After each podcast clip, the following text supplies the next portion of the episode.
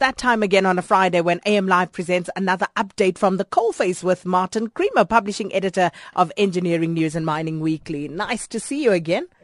And uh, you, Sakina, it's good to be in the studio. yeah, yeah, yeah. If Martin Creamer's not here, it feels as though something is amiss like last week. But uh, uh, glad to have you back with us. Thanks, Sakina. Now, uh, strong calls were made at high level this week, Martin, uh, for government and business to work together to end the current stagnation of the South African economy. Yes, I think it's becoming very serious. You can see the uh, furrows beginning to go into the brows of people at uh, policy uh, discussions, and the one held in Pretoria this week at high level. Ben Turok, he didn't mince his words. The former MP said, Do you realize we're in a crisis? You know, don't tell us that we're growing at 1.3% because we're not even growing at 1.3%. If you put the population growth in, we're growing at 0%. And now let's look at ourselves and let's start getting this economy going because he says our three main pillars are stagnating. Mining is stagnating, manufacturing the same, and agriculture. And it's because we, he says we're in a policy doldrums uh, because of this uh,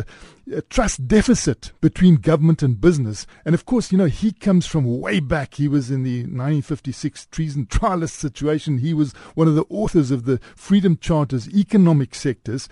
And he's saying, look, we've got to both get rid of ideological baggage. We've got to sit together and work with our strengths and have mutual respect and understanding and policies that actually encourage business to move.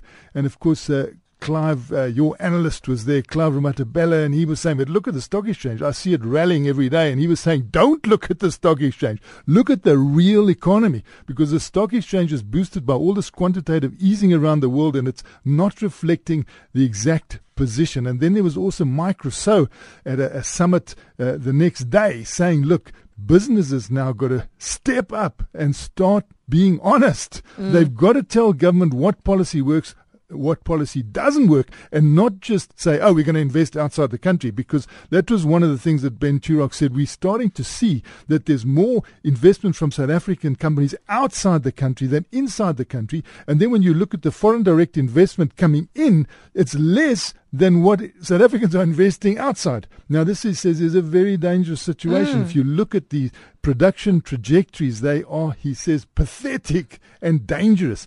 And um, you know, again uh, with uh, uh, Mike Rousseau, who who compared us to, to South Korea. Now, you know, in the 60s, we were twice as wealthy as South Korea, which has no minerals and metals, totally bereft. Now we only a quarter of that wealth, and we've got all the metals and minerals. They say, come on, get down and do this more efficiently, and we can get ahead of the game again. But we need policy.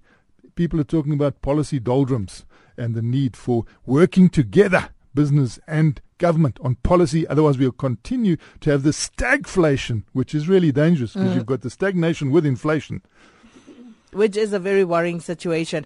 And then South Africans and Americans are working together to boost local content of locomotives. Now, this is an example. This is a case study where, you know, you can work together. Business and, and, and government can work together. And we see a, a foreign company, General Electric, coming and really doing a good job. And if you take the example of how they've meshed with the state-owned Transnet and particularly Transnet Engineering at Koedoespoort and how they've churned out those locomotives, you know, 143 now gone with 35% local content. And now now, in six days' time, they move into the next phase, another 233 locomotives, but this time with a 55% local content. This is the sort of partnership that we need. And spawned are 20 black entrepreneurs who are now supplying that. 95 people going over to America for training, coming back. We're predicting, we're protecting like 9,000 jobs. We're preserving 9,000 jobs with this activity, you know, in South Africa the, the, and revitalizing our rail, which is so important. And then the big E comes up. They can start exporting and you see them exporting. So it was uh, so important that the Secretary for Transport of the United States, you know, Anthony Foxx came out and he said, look, guys, this is really a good partnership. In mm. fact, we're using it as a case study around the world.